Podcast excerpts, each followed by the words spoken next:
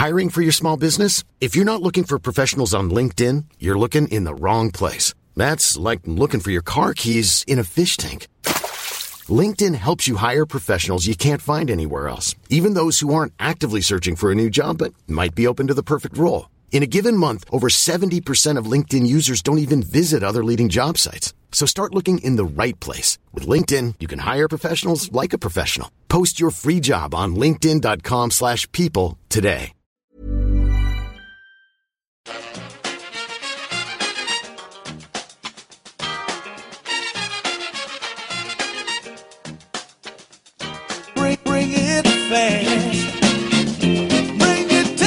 Hello and welcome back to the EPL Roundtable. I'm your host, Kevin DeVries, and as always, if you'd like to reach us at the podcast, you can do so by either tweeting us at EPL Roundtable or emailing us at eplroundtable@gmail.com. Hi there, it's Joshy here, at doc_Joshy on Twitter, Manchester United fan. Thank you for having me on. Hi, I'm Jay. I'm editor and founder of the EaglesBeak.com, a Palace fan site by fans for fans. You can get us on Twitter at the EaglesBeak. And I'm also host of the Meridian Sports Show, which is a local community radio show covering all sports. And you can get us online as well. So you can catch us on Twitter at the Meridian SS. All right, thanks so much for joining us, guys. Up first, of course, we have Making the Rounds, where we each have a few minutes to discuss what's been happening at our clubs this week. Joshy, it's been a lot of cup matches for Manchester United in the past week or so. Why don't you just kind of talk us through the week that has been for Manchester United? Yeah, it's been quite, I think, given that it's, early Jan or late Jan, it's been quite an eventful week. Rooney obviously broke the goal scoring record. I think that's probably what took the headlines for the best part of the week. Last minute free kick got the equaliser. So, you know, in the context of the match, obviously quite nice, but in the overall context of the season, a similar result to what we've had in the past, where we've dominated the game and not really got the goal. And then, a midweek against Hull, second leg, semi-final. At the end of the day, we're in the final now. It wasn't a great performance at all by any stretch of the imagination. But obviously the final is the most important thing. And then we had today's result, which was nice, comfortable. In the end, comfortable 4-0 win. There's other things been going on as well. Obviously, Jose's had a few things to say about Anthony Martial.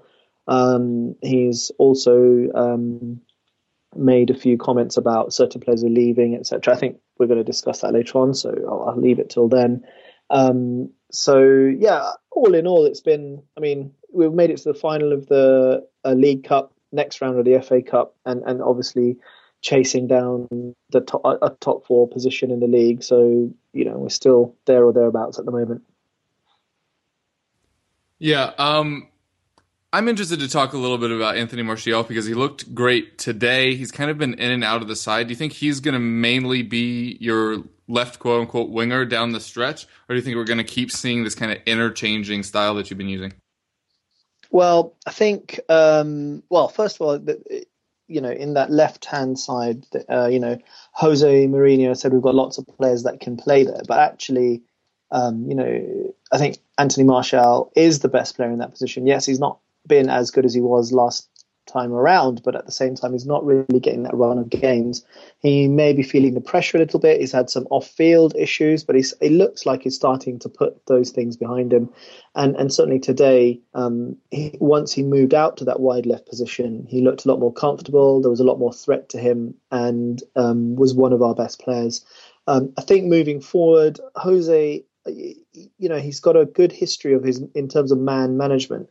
People will argue that he hasn't got the greatest history in terms of young players, but when we've seen him managing players, like Ian Robin was quite young when he joined Chelsea, I think around the same age what Anthony Martial is now. His man management is good if you're good enough. So, and we've seen that with Mkhitaryan, we've seen that with some of the other players in the squad as well. We may question it, but I think hopefully he's going to get a run in the side. And that's what I think he needs, a little bit of a run in the side, without that pressure of, oh, if I make a mistake, I'm going to be dropped. But for me, certainly in my mind, is the best player on that left-hand side. And yes, Mata can play there, Lingard can play there, Mkhitaryan can play there, but they're not they're not natural left-sided players. And I think for him, cutting onto his right foot, yeah, he is that left-sided player that I think he fits in quite nicely.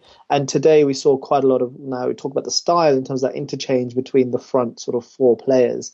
When Zlatan's playing, you get less of that. It's slightly more fixed in terms of their positioning. But certainly today you saw a bit more of that, but certainly a lot more of that in the second half. So, yeah, and I think he is the best option on that left side. But we'll see if Jose sort of gives him that run in the side to really nail down that spot. Yeah, and then the other question I had for you is the Premier League standings, probably not where you expected to be when you brought in Jose Mourinho, currently in sixth, although only 4 points out of top four. But as kind of mentioned in the lead-in, you continue on in two different cup competitions already. You're already through to the next round of the Europa League. Do you think that at some point those priorities may shift and then just kind of go all in on the cups, or do you think you'll continue to try to balance all of them? No, I think there will be an element of balance, because the fact remains the reward for the FA Cup, even though it's a trophy, you're not in the Champions League next season, and financially that is a big deal for United and for every club. So there should be a focus on the league. But I don't think, again, I think that within the squad we've got the ability to sort of manage that glut of games. And again, we were talking, I think later on we're going to talk about transfers and maybe there might be something happening. But you know, I think it is Manchester United and any of the top clubs should be looking at each competition as, we want to win this. Yes, you have your priorities. But, you know, for example, you want the League Cup. Once you're at that sort of set quarterfinal, semi-final stage, you're not far away from a final. So I like the fact we focused on that, and we're now in the final. And I'm sure he'll put out a strong side to try and win it. You know, it's still a trophy, and it's the first trophy of the season. It can give us a boost. And off the back of the FA Cup win last year, you sort of start to build a bit of a winning mentality. In the league, we've lacked, it's the draws that are killing us. Yes, we've lost three games, and I think only Tottenham have lost less than that. They've lost two, but we've drawn eight this year in the league, which is not good enough. And when you consider, I'm not saying we should have won all of those games, but there are games like last week against Burnley where we've battered sides and just not got that goal. So I'm just hoping that we can balance it out, but it will be difficult. I think I saw today, if we were to make the final of the FA Cup and the final of the Europa League, we would play 66 games in a season. And the treble-winning squad played 63. So, in that context, then you start to think, well, do we have that quality in depth? I think we have the numbers. Potentially not in midfield, but do we have that quality? So maybe we will see a few more of the youngsters coming in as well, which is another thing we can talk about. Fair enough. All right, Jay, things not been going super great for Palace, and then Joshy drops that subtle FA Cup win in his segment there. But more recently, what has gone wrong at Palace? I mean, the last time we spoke, you brought in Allardyce. It looked like you were going to start making some transfer moves to really bolster. Zaha was hitting form. Benteke was scoring goals. And now seemingly everything has gone wrong. Yeah, what has gone wrong? I think a lot of us are asking the same question. I think it's a lot to do with the mindset that we had at the club with Pardew in charge. And I think Allardyce has probably found out now that it's a bigger job than expected. I think he's come out and said similar. I mean, after an appalling, 12 months last year, the whole of 2016, I mean, it's no secret that we had the worst form of anybody in the whole top four of it, 92 league clubs. And that's no mean feat at all. We were 92nd in that table.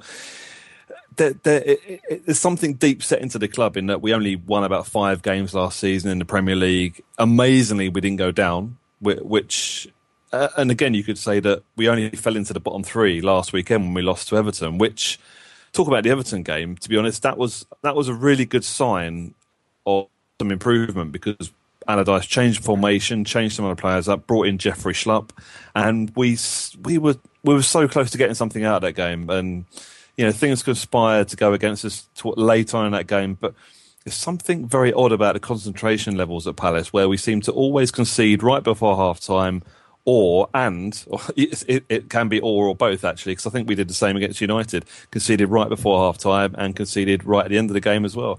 Similar thing happened on Saturday against City. Right before half-time, we conceded in the FA Cup and again in about 93rd or so minutes. So there's something kind of deep ingrained into the club at the moment, and it's going to take a while for Allardyce to kind of improve that and get under the skin of the players and kind of work out exactly what the problem is. But I think the biggest thing for me is that our previous managers, including Allardyce, including Pardew, the likes of Pulis and before him, we've had the same backroom staff for the majority of those times. I'm not saying they were the problem, but for me, if a new manager's coming in, I'd like to see some change in the backroom staff, and that hasn't happened for the past three managers. Admittedly, there's been one or two changes or additions, I would say, rather than moving anybody on. But this time, Allardyce has cleared some of that out. He's brought in his own people. He's brought in Sammy Lee. He's brought in his own doctor to review performance. He's brought in some other people, goalkeeping coach, different coaches. So there is change happening, and it's not going to be quick. Fans are probably foolish to think that it is going to be a quick change because, under Pardew, I say it was exciting football, but it was getting to the point where, we were winning a few games and then we were going to this long losing streak, and it just couldn't keep happening. Unfortunately, a lot of fans, including myself, think it was probably a little bit later or not before time to get rid of Pardew and make that change. And I think Allardyce coming in is probably the only guy that can get us out of position we're currently in. It's not a long-term appointment. I don't see that as being, really, I think we're doing each other a favour. Allardyce is used to this, taking over a club in this position and doing something with a group of players, which I would have to say it's probably the best group of players that he's taken on in his time in the game. And obviously Allardyce as well has got something to prove after the debacle of his one game in charge of England, which no doubt he's still kicking himself about. But we'll talk about transfers a little bit later on, as you mentioned. But I think we're finding it difficult both on the pitch to change the mindset of players and also the mindset of the club in trying to attract players to a team which are struggling, clearly struggling. So, but like I mentioned, yesterday was kind of, is it a free hit? I mean, our run in the FA Cup last year was probably our saving grace a little bit. We got to the final, fantastic run in the FA Cup, contrary to how we were doing in the league. We couldn't beat a Premier League team in the league, but we were beating Premier League teams in the FA Cup, obviously, apart from the final. This year, in the position we are, you can't begrudge us making the changes we did yesterday to play at home against Man City, strong side. They beat West Ham 5-0 in a previous round. We've rested a couple of players who are important to us. The likes of Scott Dan, Wilf Zaha didn't play after coming back from African Nations Cup. Jason Puncheon didn't play. Benteke only played the first half. So I think a lot of it pointed towards the fact that Allardyce has been at clubs where he's never really found cup competitions one to go for. And I think that's probably the right decision for this weekend. It's a shame to see us treat, but playing a team like City at home, it's a difficult one, isn't it, to go for it or not. I think we made the right decision considering the position we're in. Speaking of that position you're in, kind of just to give us a gauge as kind of outsiders here, like 1 to 10, how is the fan base feeling about the possibility of relegation? Is that a real concern at this point? It's interesting because a lot of the fan base, I think, are in the mindset that we are going to go down. To me, I don't think we are. I think Allardyce has enough time to sort things out. He's had the January transfer window, even though he said himself how difficult it's been to recruit players. We've already brought in Jeffrey Schlupp, and we've also due to announce the signing of Van Arnholt as well, which are two key positions for us that that we've kind of been struggling with. So. Yeah, there is a mindset at the club among the fans. The fans are very disillusioned at the moment. I think a lot of fans kind of lost, or Alan Pardew lost the fans over a period of time. The majority of them, he had to have a good start this season to have any kind of backing from the fans. And, we lost our first two games and he was always going to play catch-up after that. So it was only a matter of time, I think, after last season, really. I've always said before, I hate hearing fans saying we're too good to go down. And I'm not going to repeat that because it's foolish and it'll come back and bite me. But I think we've got a squad of players more than capable of finishing outside the bottom three this season. That's not saying we're too good to go down because we're in the bottom three. That's clearly not the case that we're too good to go down because we are under serious threat of that. But there's a lot of football still to be played. Allardyce, we haven't had the new manager, kick as often happens with managers. But I kind of said to somebody the other day, I'd rather have that kick being gradual and last a bit longer than it is for the first few games of a new manager coming in. So, there is kind of a mindset around the fans at the moment that, we've got a good squad of players, like I mentioned, and we should stay up. But I think a lot of fans, being Palace fans and how we've yo-yoed between the divisions, a lot of Palace fans are seeing it as another season where actually we are under real threat this season. And it's kind of a little bit different to previous seasons, which is a little bit odd. For Tottenham, our match against Wickham was a freaking adventure. We started off with a full 11 switch, which is always exciting. I did think we were going to see a little bit more of Vincent Janssen. I thought he'd be given the full match, but he was either not impressing in training or I was thinking before the match, maybe he was being protected by Pochettino, because if he had gotten the full match and had not scored, that may have destroyed the last shred of confidence he had left, at least in a Spurs shirt. He did come on at the half, and it's pretty impressive that he at times looked more plodding than Akinfewa, who is pretty sure the biggest footballer to have ever existed. But he did do fairly well. He managed to involve himself in a lot of play. He earned and converted a penalty. I am still worried about what we've seen from him. But he was always supposed to be a long-term option, and a lot of people weren't aware of that. Although I will say, as somebody that did know that it was more of a long-term option than a short-term one, even I am surprised that he's as close to the beginning of his development as he is. I thought he was at least a little bit further along than he is at the moment. But he loves playing those 1-2s, which led to the winning goal / own goal from Son / whoever that was on Wickham that kicked it into the net. So I do think there's promise there, but it is a little concerning that we still haven't seen the best of him and that he wasn't given the start. I hope that we see him start some of these Europa League matches that are coming up. I respect what Joshy was saying about how Manchester United are really going to try to contend on all fronts. I think that we're going to give the Europa League B-team treatment in the round of 32 at least, and then kind of see where we are. So we may see a very similar team to the one that we just put out this week against Wickham, although there were some pretty clear issues with it. The most notable one really is the lack of creativity in the 11 that we put out there. It was basically down to Harry, Winks, and Son, but Son was the forward, and Winks kind of had a poor match. Which was pretty disappointing. And it was interesting because we've seen a lot of the players that we saw in this match with the full-strength 11 as substitutes, but seeing them all just kind of as this hodgepodge together was a little disconcerting how poorly they all linked up, especially at the back. Cameron Carter-Vickers and Kevin Wimmer were not exactly a resolute pairing. Obviously easier to forgive Cameron Carter-Vickers because of age and inexperience. I mean, Wimmer's not old by any stretch, but I mean, Wimmer was crucial towards our title aspirations last season when Jan Vertonghen went down. He stepped in and was terrific. And it just seems like every time he's faced with a split-second decision, he chooses the wrong thing. I don't know if just more playing time, more consistent playing time will fix that, but it's going to be very hard to rationalize putting him in the starting 11. In Premier League matches coming up. I think he could still get a run in the FA Cup. I think that's largely what this team did, was they went out, they won this match, ugly though it may have been, so now they get to probably play another match in this competition.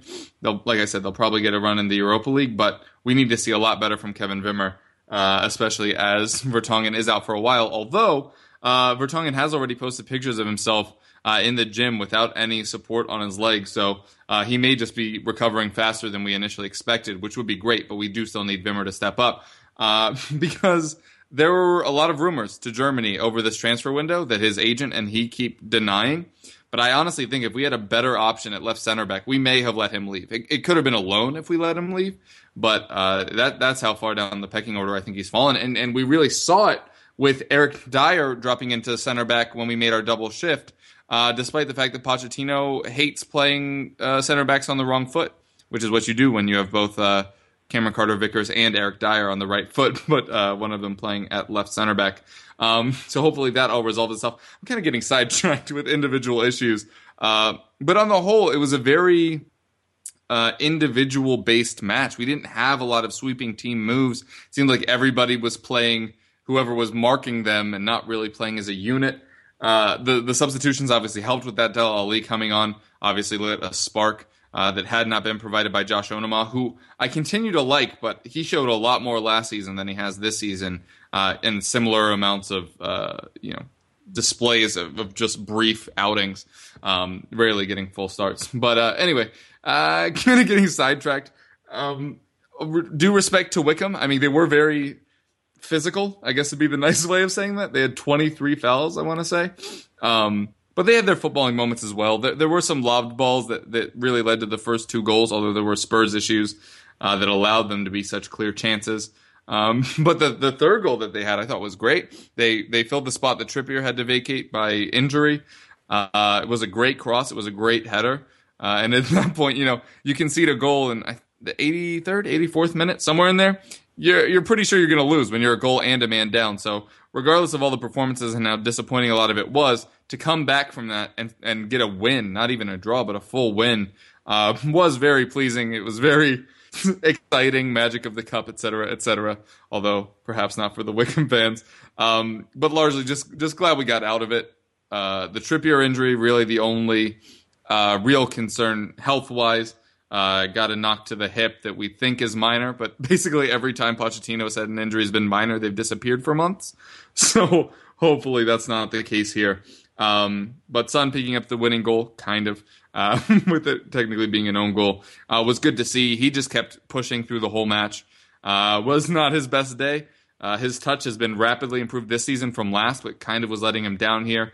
I'm just not sure we can fully trust him as a forward option, but does end up scoring, so at least earns himself a stay of execution in that regard. There's never been a faster or easier way to start your weight loss journey than with PlushCare. PlushCare accepts most insurance plans and gives you online access to board-certified physicians who can prescribe FDA-approved weight loss medications like Wegovy and Zepbound for those who qualify. Take charge of your health and speak with a board-certified physician about a weight loss plan that's right for you. Get started today at plushcare.com/weight-loss. That's plushcare.com/weight-loss. plushcare.com/weight-loss. I'm Sandra, and I'm just the professional your small business was looking for. But you didn't hire me because you didn't use LinkedIn Jobs. LinkedIn has professionals you can't find anywhere else, including those who aren't actively looking for a new job, but might be open to the perfect role, like me. In a given month, over 70% of LinkedIn users don't visit other leading job sites. So if you're not looking on LinkedIn, you'll miss out on great candidates like Sandra. Start hiring professionals like a professional. Post your free job on linkedin.com/people today. All right, now into the topic. We've kind of alluded to the FA Cup a lot in each of our segments. And by the team selections that most of us put out, and by most of us, not just the three of us, but the Premier League on the whole, it's clearly kind of become a second option for clubs, that this is not where most people have put most of their eggs. Do you think that as a fan, do you wish it meant more? Do you wish that you took it more seriously? And is there something that could be done to make the FA Cup more attractive? I know, Joshy, you mentioned that you don't get a Champions League spot for it. I don't think the FA can make that happen. But what kind of incentives could make teams really address this competition more seriously? I mean, first of all, talking about the team selections, I think it's the manager's prerogative to start to rotate his squad, especially after a pretty intense winter program. As you know, we all know that the Christmas program is pretty intense, and the top sides should have quite big squads. And I think that the teams that have suffered for it are the teams that maybe don't have a plan B, can't change their style to accommodate a different set of players. And, United, we did bring in quite a few players. Schweinsteiger started his first game for, I think, 380 odd days. It's the first start in over a year for him. And he looked sluggish, especially alongside Fellaini. There's not a lot of mobility there, not a lot of energy, not a lot of pace. I described it as a refrigerator and a tumble dryer in the middle of the midfield. It was kind of like at the beginning of the game today, it was really slow, ponderous, you know, really difficult to watch. But once Schweinsteiger got into sort of his groove a little bit, started to find his rhythm again, he was a lot better. Again, we also brought Shaw back into the fold. He hasn't really featured recently. And he again also looked jittery, wasn't comfortable in possession, wasn't making those overlapping runs, which is sort of known for. So he also looked uncomfortable, but started to improve. Anthony Martial started up front for the first time in a long time. And again, he didn't look comfortable at all up top. He was playing with his back to goal quite a bit, and that's not his game. So, you know, you can make these changes. And just to mention, sorry, Jose also started Timothy Fosu-Mensah at right back, who's one of our youth team players. And he just looked, he looked good, generally speaking, but he did look like a youth team player making the step up. There was a few, rash challenges, but there were better options he could have taken and didn't quite, see it. And that'll come with time. But with the combination of all of that, the team as a whole was sluggish. Wigan and Wigan did threaten, but they weren't necessarily good enough up top to punish us in that opening period. And then we got the goal and things opened up and we settled down after halftime and really got into our groove. Martial sort of played more wide left. Rooney went up top, and it was a lot better with Anthony Martial and Mkhitaryan really causing problems. With regards to the rotation side of things, we're able to do that. We have got a large squad in terms of numbers. Whether we've got that quality in depth is a different issue. But I still think the team we put out today was quite strong, and a lot of them were fringe players. Even at the back, Smalling hasn't been starting a first-choice starter really, but the centre-back's been rotating. So if you've got that squad and you're the type of manager that can manage that rotation, and Alex Ferguson was sort of a master at it, then there's no problem. And the cup competitions are always going to get that lower priority to the league. And even though we're not challenging for the league, as I mentioned earlier, the Champions League is a big issue. So rotating that around, I don't see it as an issue, as long as you're able to accommodate the fact that these players aren't necessarily going to be playing to your ideal style every single time. Certainly, Fellaini is not a like-for-like replacement for Carrick or Herrera or Pogba. So you're going to have to change the way you play. And in the end, he got the goal. So he's contributed. So if you can do that, then that's fine. And that's what I would call, say, like a plan B. And clubs I'm a United fan, so I'm really massively biased on this one. But clubs like Liverpool, for example, I think they, first of all, probably don't have that depth in terms of numbers, and they don't have that quality either. And they don't have the players that are going to come in who are going to play the same style to the same effect as the first 11. So if you've got that situation, then you shouldn't really be changing 9 players and then coming into the squad, and that sort of in that type of situation, you would say, yeah, that is a definite sign that the FA Cup is a diminished priority for Jurgen Klopp, and then they paid the price for it. I think each individual club has their own sort of outlook on what is important.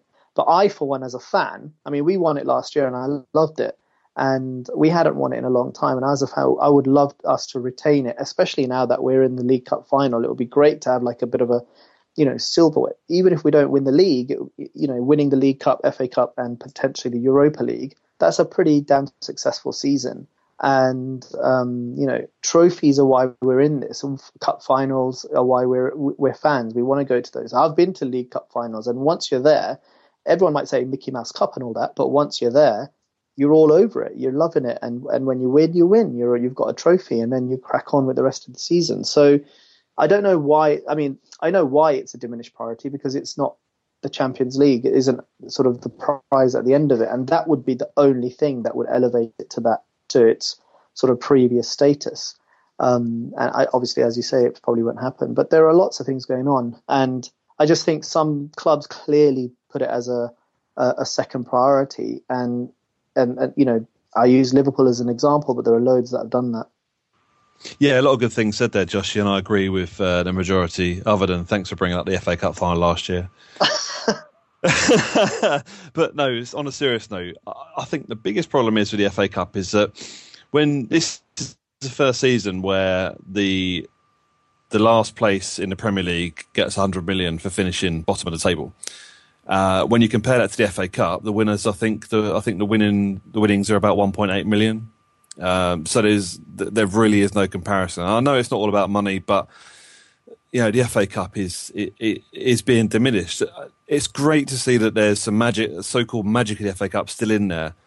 But on the other side, that's tinged with a little bit of sadness because these teams are not taking anything away from Sutton United or Lincoln for getting through to the fifth round, which is tremendous for them, absolutely brilliant and fair play to them. Teams that have played them have clearly underestimated them. Every team they've played have played weakened sides. And we're talking, I mean, Newcastle and Brighton. I mean, Newcastle lost to Oxford yesterday. They took a weakened side. I think they made 9 changes.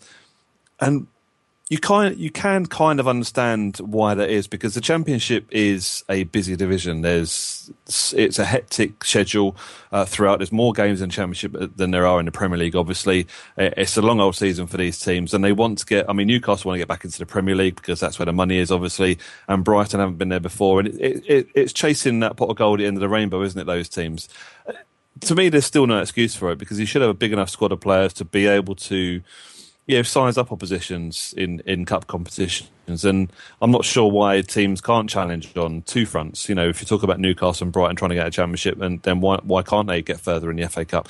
Particularly the way it's panning out this year. Teams in the Premier League, on the flip side, teams that are struggling in the Premier League, again, you can understand why they would perhaps play a weakened side because they want to stay in the Premier League. I mean, again, Palace yesterday, I mentioned being drawn at home to Man City. Is that a glory tie for Palace?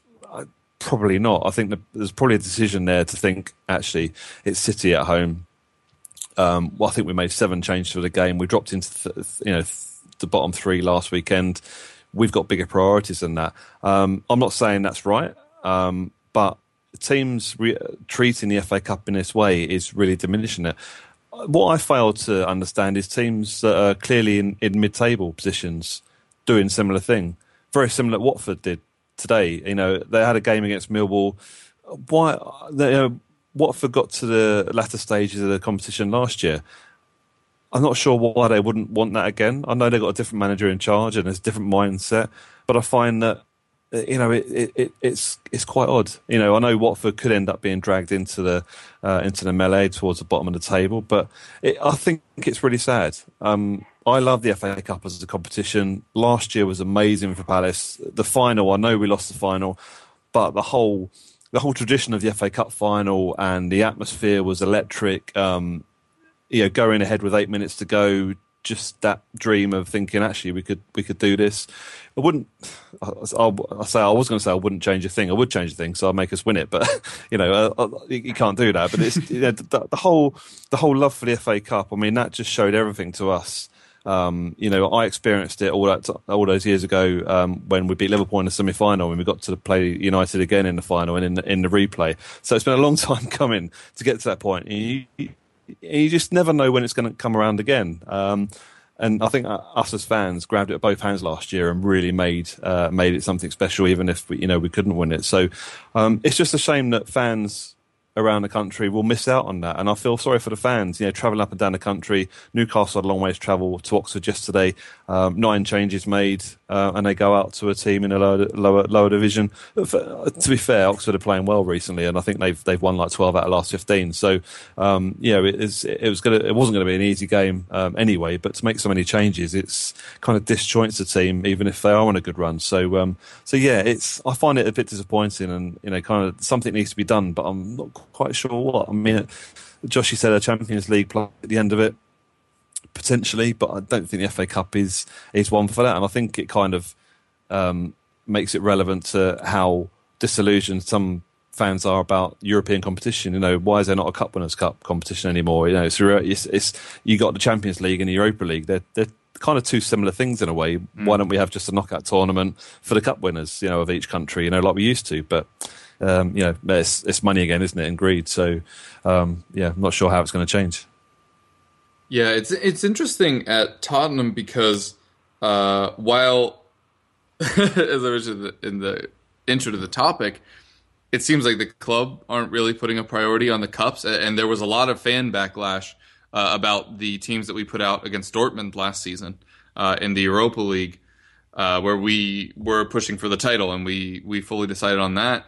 But as a fan base, especially of a club like Tottenham that largely have had more success in cup competitions than in the league, we're starting to get antsy on the whole just to get some trophies in the cabinet. It's been a while. I think 2009 was the last time that we really lifted a trophy, and that's a frustrating thing as a fan base, because you really want to have proof of the improvement. I mean, we've had some great teams in that time. I mean, you had the Van der Vaart and Bale and King and Modric teams, and then now we have this new thing with all these young players that are really coming into form and into their primes together. But if there's nothing historically to point at, I mean, I don't want to say it didn't happen. If a tree falls in a forest and you didn't get a trophy, but it would be very frustrating. And I think if we fail to even maybe get to a final this season, or if we finish third again, or third or fourth, and we don't have a cup, we would obviously take it. But I honestly would feel like the pressure would start to mount on Pochettino. We love this team. We love everyone in it. We love the camaraderie that's there. We love Pochettino and his approach to everything. But there could be somewhat of a reckoning at some point if there aren't any trophies brought into the club. So in that regard, I think that, weirdly, in the Premier League, Tottenham are one of the teams that should be taking a cup like this more seriously, even if there weren't more incentives. But, I mean, that's kind of where this question came from for me, because we clearly don't as a club, despite the fact that the fans are starting to really cry out for some performances in cups. We just continue to put them as secondary options. Even in the Champions League, there were matches where we weren't putting out our best 11, expecting that we would still be able to pull through it. And I think one of our largest sins this season was underestimating Monaco, which even when we got the draw, I had to try to remind people that this is not Monaco of 2 years ago, where they had all these aging stars that weren't really clicking together and didn't really put in the effort. They had Berbatov up front, noted for his work rate. Berbatov was. But now we're seeing in Ligue 1, like, Monaco are absolutely on fire. And the fact that we didn't respect that cup, was evidenced, kind of like Joshy was saying with Liverpool, by our absence in it. We kind of got dealt what we deserved there for not taking that as seriously as we should. But anyway, how can you improve the FA Cup? I mean, Jay mentioned the money. The Premier League's pulling in tons of money. Surely they could put more money into the winnings for the FA Cup. At least make it worth last place in the Premier League. Yeah, but that's, the Premier League and the FA are different entities, aren't they? So it's like the Premier League, like, no, this is our pot. You know, they're not going to share it with the FA Cup. They're different entities, different sponsors, different TV deals. TV deals. Yeah, that's true. Yeah. So yeah, and also the FA Cup doesn't have as many games, and they're not, you know, it's not as regular, so people aren't going to pay for it. But, you know, the other thing to say is, you know, winning things, especially for young players, is obviously a massive feeling, and it also becomes a habit. You know, when United, we were going through a bit of a dry spell. I mean, we are at the moment, but we won the FA Cup last year, but when we had Rooney and Ronaldo, they won the League Cup, because I was there, and then that sort of seemed to be a bit of a, like, oh yeah, we can win stuff, and it's such an awesome feeling to win trophies, and you sort of, it's just that feeling of actually picking something up. That's a medal around my neck. Now I want more, and, you know, getting in the Champions League is one thing. Yeah, it's fine, it's great. Oh, great, I'm going to play in the Champions League, but if you're then going to put out weakened teams, what's the point in being in the Champions League? Do you see what? Yeah, it's just like a bit of a disconnect there, and for young players as well. Someone like, I don't know, Dele Alli, Harry Kane, you know, the players that you guys have got at Tottenham, for example. If you played in an FA Cup final, whoever it might be against, maybe it's a tough game, maybe it's not, whatever it is, that medal around your neck at the end of it. Even if you lose, actually, because then you're like, God, I was so close. I want that more.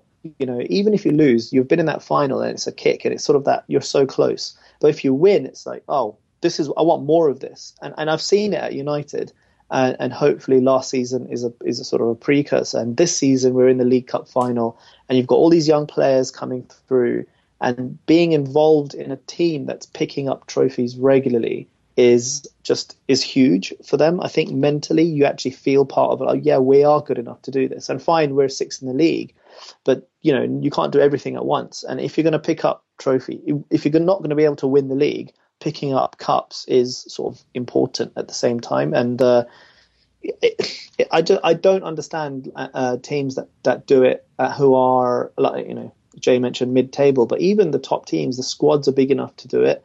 And manage it in a way where you can start progressing, and you don't have to make 10 changes. You can make 3 or 4. So United rested Pogba, Zlatan, Carrick, 3 core players. We rested a few others, but those are the 3 that you would say are recently be automatic starters. De Gea got rested as well, though he's a keeper. But you can rest that type of core and then get your other players in and start to sort of, hopefully you get the result. But I don't understand it. I was bemoaning the fact we hadn't won the FA Cup for so long, and obviously last year I loved it. And I've been to FA Cup finals, I've been to League Cup finals. There is no better match to be at. I haven't, unfortunately, been to a Champions League final, so I can't comment on that.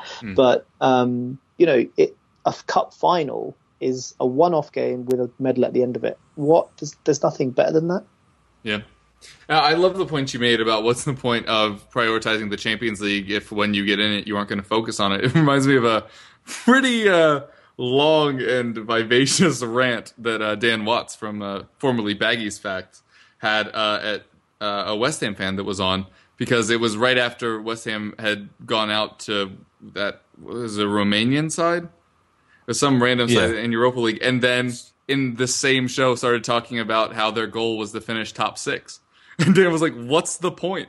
Why is that what you're going to strive for if then you're going to do this again? And then, because he's a wizard or something, West Ham literally did it again the next year. I completely agree with that point. I think it's a very well-made one. Jay, you have any final thoughts before we move on? I think we covered a lot in this, and Josh is right in that it's 2 separate entities, the FA Cup and the Premier League. So... there's just not the money in it, and while the TV companies will carry on picking games which will suit them. I would say one interesting point actually though, but when Palace were drawn, when the fourth round draw was made, Palace were picked as one of the games to be on TV, the 4:00 kickoff, which was the United game as it turned out today. Whether it's going to be Bolton or Palace, that was unknown because we still had a replays play, but whoever won would play Man City at home. Now, the game was offered as a live game on 4:00 on a Sunday, and Palace turned it down because we have a game on Tuesday, which is probably far more important away at Bournemouth on Tuesday night. And a 4:00 game on a Sunday didn't really work out in the schedule, which has already been quite busy as it is. So it's quite interesting to hear. I mean, that's not been made public too much, but it's quite interesting to hear that clubs are even going down that route and saying, right, actually, no, we'll have a 3:00 kickoff and not be on TV in that round to actually focus on what is a big league game on Tuesday. All right, and now we will head into Player Watch, where we are going to double dip a little bit here in Player Watch. But first, we're going to talk about the standard, who impressed and who disappointed in your club's most recent match. If you don't want to complain about somebody, or in Jade's case, you might not want to praise anybody, feel free to talk about somebody from the opposition. We'll lead in with you, Joshy. Okay, so... I mentioned earlier, we started off a bit slow. It was a really ponderous sort of display. And then, we got the goal. And then after that, things sort of opened up. Wigan were drawn out. And in the second half, we played some good stuff. And overall, over the course of the game, actually, I'll pick out Schweinsteiger. He's not started in over a year. He came in, looked sluggish, but eventually did look like a really, really good player, which he obviously has been over the course of his career.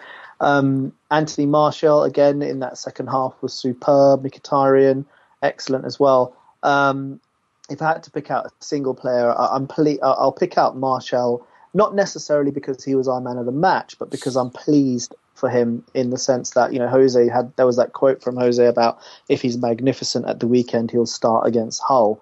That kind of pressure, I don't think, I'm someone who, with certain players, and obviously Jose knows the players better than I do, but if you give them the freedom, you're not going to be dropped just because you make one mistake. You're going to get a run of games. This is your opportunity. I think that might work better with Anthony Martial, just looking at the sort of on the face of it. So I'm pleased for him because he got 2 assists. He was a threat. I wouldn't say all game because obviously he didn't start off well, but once he moved out to that wide left position, he was a threat. He caused all sorts of problems for the Wigan defence down that left-hand side. And like I say, got 2 assists. So I'll pick him out just because I'm pleased for him, but he was excellent today as well. Disappointments. I think just generally the whole team were pretty poor in that first half an hour, 40 minutes. And I'd say Rooney. I've not been his biggest fan for the last few years, but I am pleased for him that he's picked up the record. He over the course of his career, he's won lots and obviously achieved a lot, and now he's our record goal scorer. So I'm pleased for that, and fair dues to him. But today, I think he was off the pace with him.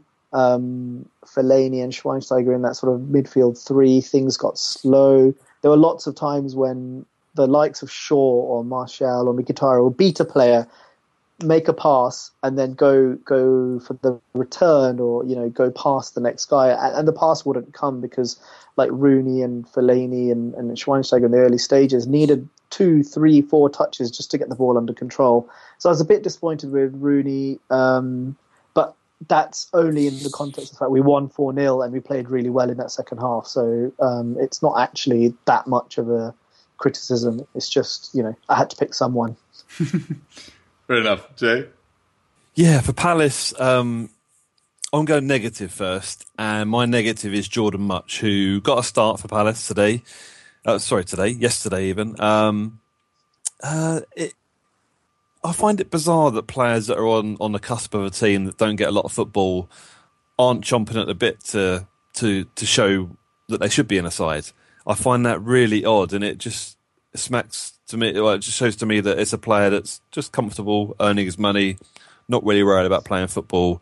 He's had a few chances here and there, but I thought yesterday he would have stepped up, and particularly in January transfer window coming to a close, perhaps engineer himself a move back by being in a shop window, as it were. But he started okay, but kind of faded really quickly and was kind of anonymous the rest of the game, which was a real shame. And it's another one of the players who seems to be, we've got quite a few players like that just on the fringes, but never really going to do anything for the first team, particularly in the Premier League. So those sorts of players we need to move on, but if they're not playing or if they are playing or getting chances like that and not doing very well, then it's going to be a job to sell them. It really is. So, but onto a positive. I would say the positive for us yesterday was Jeffrey Schlupp, our new signing for the January transfer window.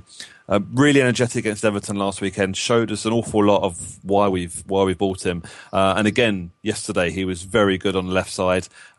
Very sound defensively, and his biggest asset is his pace. He is really quick, and I know that pace can sometimes mask other areas which aren't so good, but pace you yourself out of trouble quite quickly, but he's very good in defensively and offensively as well. So it looks to be, while it's a fair bit of money for a player still relatively young, got quite a bit of experience actually. He's played for Ghana quite a few times, so I'm looking forward to seeing more of him at Palace. So yeah, he was a real plus point for us.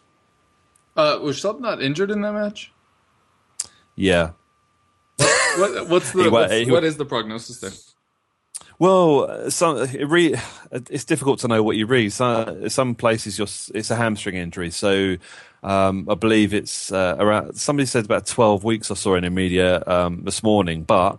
On the flip side, somebody mentioned that they spoke to him after the game yesterday, and he's 50-50 for Tuesday. So, two very different views of how that injury is. So we will have to see on Tuesday, I guess. Fair enough. Those are crazy extremes. Exactly. For Tottenham, you mentioned him at the top of the show. I mean, Kevin Wimmer just is a shadow of where he was last season, and I realize that players do not always have a direct and straight path of improvement, especially young players, but I really hope that last season was not a blip and that this is kind of the outlier in his ongoing trend of improving as a player. But yeah, he was very disappointing. He was caught out multiple times. It was really his fault that Carter-Vickers got stuck in the situation he did that ended up being the penalty that Wickham got and scored. So yeah, Wimmer, very disappointing. And the issue is, like I said, he may need more playing time to get back to that comfort level. But the issue is, if these are the kind of performances he gives when he's on the pitch, how do you keep rationalizing putting him back out there 4 consecutive matches to get that playing time? I really don't know what the solution is, and more power to Poch trying to figure out the best way to handle that situation. For a player that impressed, man, there wasn't a lot. Eric Dyer, if we're talking about the team that was out there from minute 1, but Dele Alli, obviously, if we're counting substitutes, as soon as he came on, the attack really started flowing a lot better. Again, unsurprisingly. But yeah, so Dele Alli, very impressive. But Eric Dyer did his job as well as he could, got the armband again, which is very pleasing to see for a player that young to kind of be taking on a leadership role. And it isn't just the armband. He's largely hailed as the kind of captain of the young players at the team when we do... not scrimmages, man. I'm so American sometimes. But Dyer ends up being the captain of the young players, and I think that's a very positive way to start giving him some leadership experience that hopefully Tottenham will use in the future, and potentially for England further down the line. All right, the second part of Player Watch is going to be about transfers, because the deadline day is Tuesday, which is during a match day, which is going to cause all kind of ruckus for those of us that do this as a job. But do you guys think you'll see any moves made at your clubs before the window slams shut? I think, we've already sold Schneiderlin and Memphis, so those are the two sort of big outgoings. There's potential that Ashley Young might be on his way out. Jose Mourinho said that he's the only one that has a possibility of leaving, and that's why he didn't feature today. Although he would like to keep him, but it looks like he might be on his way out. I'm not sure who to, actually. I haven't really seen too much in the press, maybe because he's not that attractive a player to be signing. I don't know. And then there's Rooney. There's continued rumours about Rooney leaving for China, but they're deadline is February the 28th, I think, something like that, or whatever it is. And so, yeah, there's that in terms of outgoings. In terms of incomings, there was a lot of talk about centre-back, but the form of Rojo and Jones as backups, or actually they've been starting a lot of games, has been excellent. And I think that our interest in Lindelof has cooled down, and he's also just signed a new contract, which no doubt has some massive... release clause in it, so I don't think there'll be anything on that front. There's been some murmurings about Bakayoko, the Monaco midfielder, and I think that has more legs to it, but still at this late stage in the window it would be difficult to envisage that happening, especially as you say it being with midweek games coming. But I did read that Jose Mourinho is apparently trying to convince the board to sort of shell out for a player, and has earmarked central midfield as the main priority.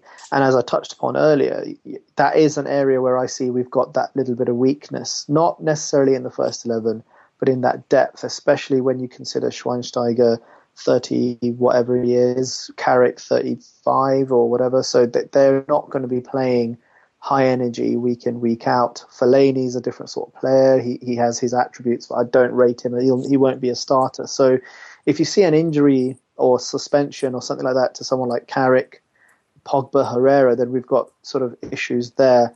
So I'm glad that that's an area that he's earmarked. I'm not sure that anything will happen, but you never know. And United certainly have the pockets. So short answer is no, I don't see anything happening in terms of incomings, although it would be nice if we did bring in a midfielder. All right, and I don't need to get too in-depth on this, but kind of on a 1 to 10, how real do you think the Griezmann rumors are for the summer?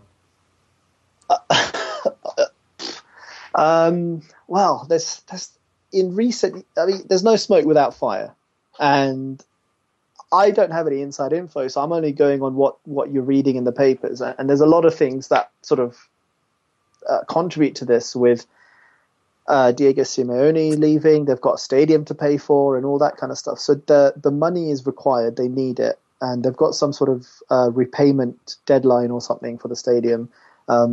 So there are lots of reasons why it's a potential, but obviously I can't say 10 out of 10, but I'll be delighted if we get him.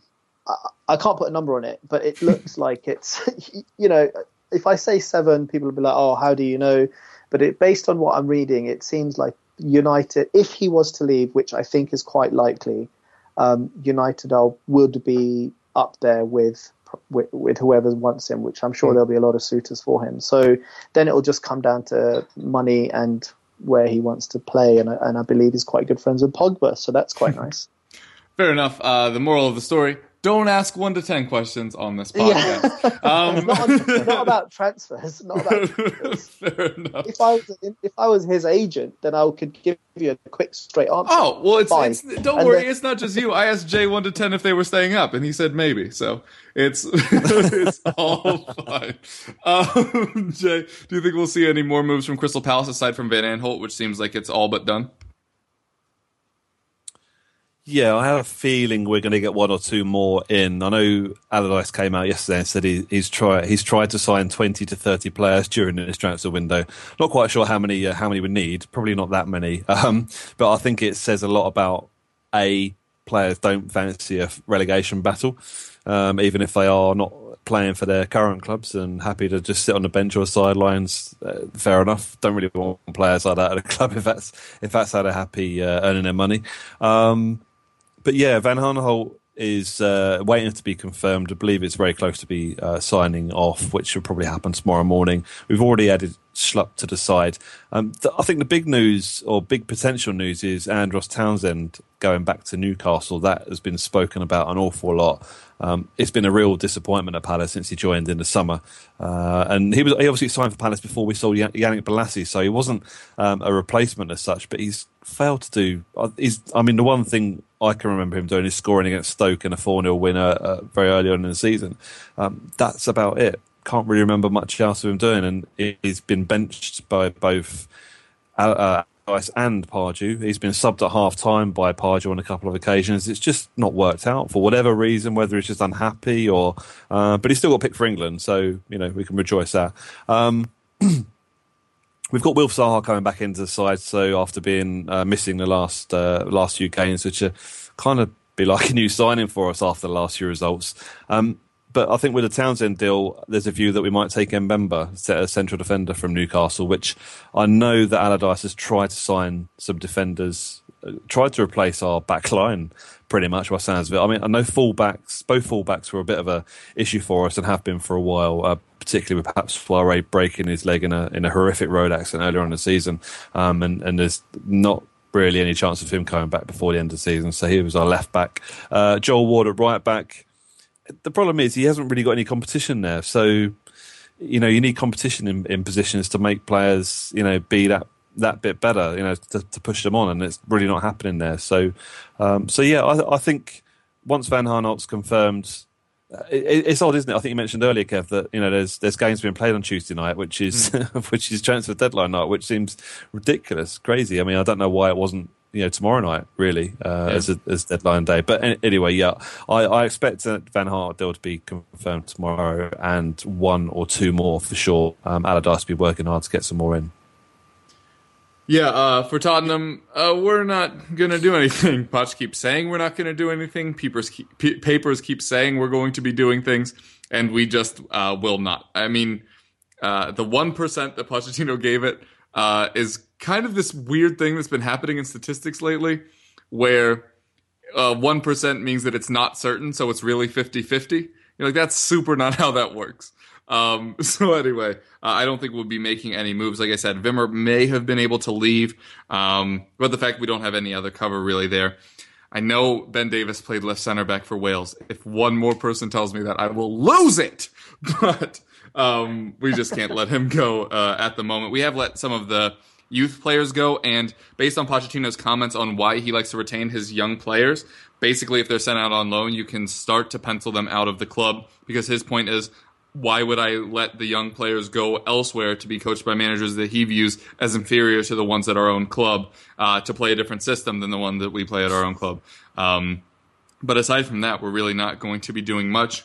There are consistently winger rumors, which kind of to Joshy's point, I think is a lot of fire behind the smoke. I think that's a position we'll definitely address in the summer. I just think Sissoko, unsurprisingly, was the wrong move. We needed to address that position, and we did it poorly. I love the look of Nkudu. He did not have a great match against Wickham.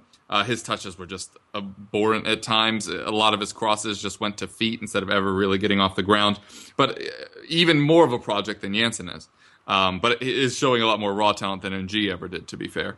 But I do think we'll go in for a true winger in the offseason.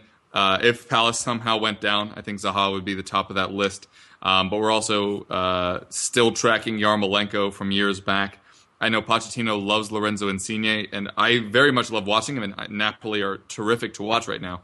If you have any love for Serie A at all, you should watch yourself some Napoli games because they really do play some beautiful football. But Lorenzo Insigne is a tiny, tiny man, and I'm not really sure that would suit the Premier League much. And if we did bring him in, he's left. He likes to play on the left, and we already have Son over there. We brought in Nkudu to play over there. That's where Eriksen and Ali spill when we try to play both of them.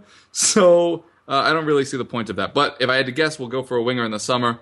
There was a rumor about Stefan de Vrij, which I would absolutely love every part of. But then I was wondering where the heck he would play if we brought him in. But if Wimmer continues to disappoint, and if we're determined to play a back three, that is something that could be more of a goer than I initially thought. But Lazio will surely want a crap ton of money. But that's it for that. We were going to try to get to match previews, but it seems we are out of time. So if you guys would like to tell the folks where they could find you or any projects you're working on, now would be a good time. Brilliant. Thanks for having me on. My name's Joshy. I'm @doc_Joshy on Twitter. Give me a follow. Yeah, thanks for listening. I'm Jay. I'm editor of The Eagle Speak. You can get us on Twitter @The Eagle Speak. And I'm also presenter of The Meridian Sports Show, which you can get online. And you can catch it on Twitter @TheMeridianSS. Yeah, and I'm your host, Kevin DeVries, @Kavroff on Twitter. I also host the FPL Roundtable, which you can find on this very channel. Just picked up a new gig, going to be writing about fantasy football for goal.com, which is pretty exciting. So check that out. Also, this goes up on allinsportstalk.com, so be sure to go check them out. They also have an app in the Google Play Store and the Apple App Store. I'm sure there's other stuff I'm forgetting. Oh, yeah, I write for Jay, also, at theeaglesbeak.com, so be sure to check them out. I don't write for Joshy at all. I feel weirdly left out about that, but that's fine. But thank you guys so much for joining us. It's been a pleasure as always, and we hope you keep listening.